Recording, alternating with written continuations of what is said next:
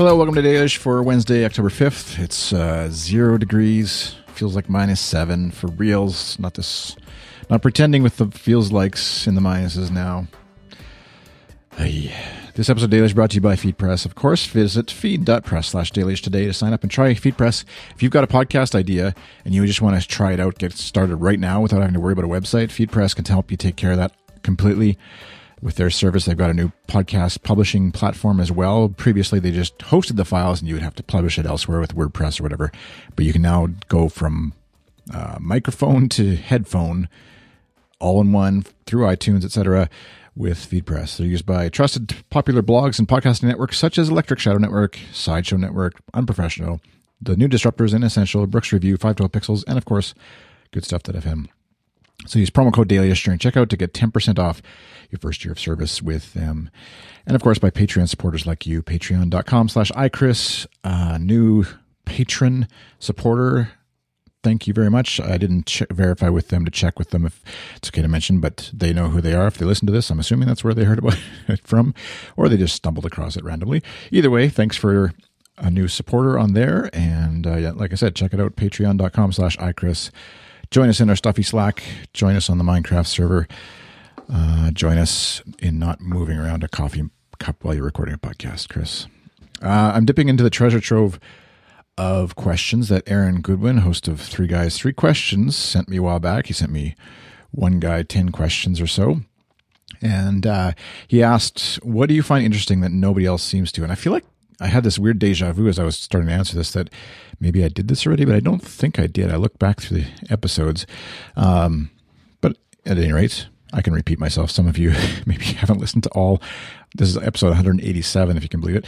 Um, the it's an interesting question because in this day and age, I don't know. It feels like I can certainly remember a time when it was harder to find somebody who is into something that you were, whether it was a band that you're into or uh, a kind of board game, maybe, or a certain video game or TV show, anything, things like that. Um, but with the internet these days, it's certainly not that difficult to go find a group of people who are really into something, whether it's just a discussion you have with some people on Twitter or actually going into like uh, forums and uh, Slack groups and things like that about a certain topic or niche idea thing that you're into. So um, these days, things that like there's lots of stuff that my uh, in real life meet space friends and family aren't into, and they kind of think I'm weird for being that into things like YouTube, uh, playing Minecraft. An adult who enjoys playing Minecraft with or without my kids around.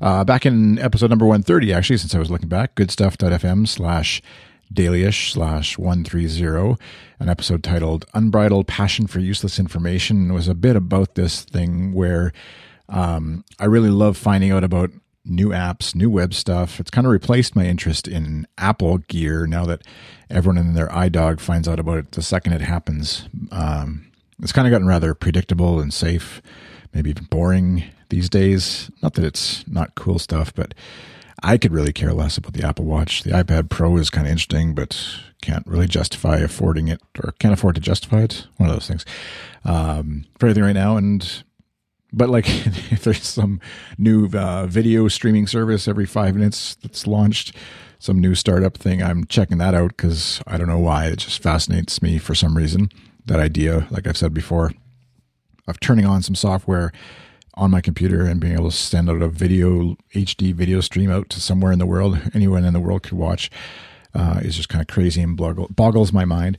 Um, and so it's that kind of stuff that I I think is still really interesting to me because um, either for good reason because they're you know busy or or aren't as easily uh, distracted uh, like a dog with a squirrel like I am with some of that stuff. I find most folks are kind of like, "That's great, Chris. Good job. That's awesome that you found that." But I'm going to keep doing this thing that works over here and uh, not follow that rabbit trail that you seem to find find yourself running down every other day. So um, that's the main thing. Like because everything else I find like I'm not super into sports. I'm not like I, I can I like enjoying watch I enjoy watching the the local football team, the Saskatchewan Roughriders, or the Canadian baseball team. Now we just have one left, Toronto Blue Jays.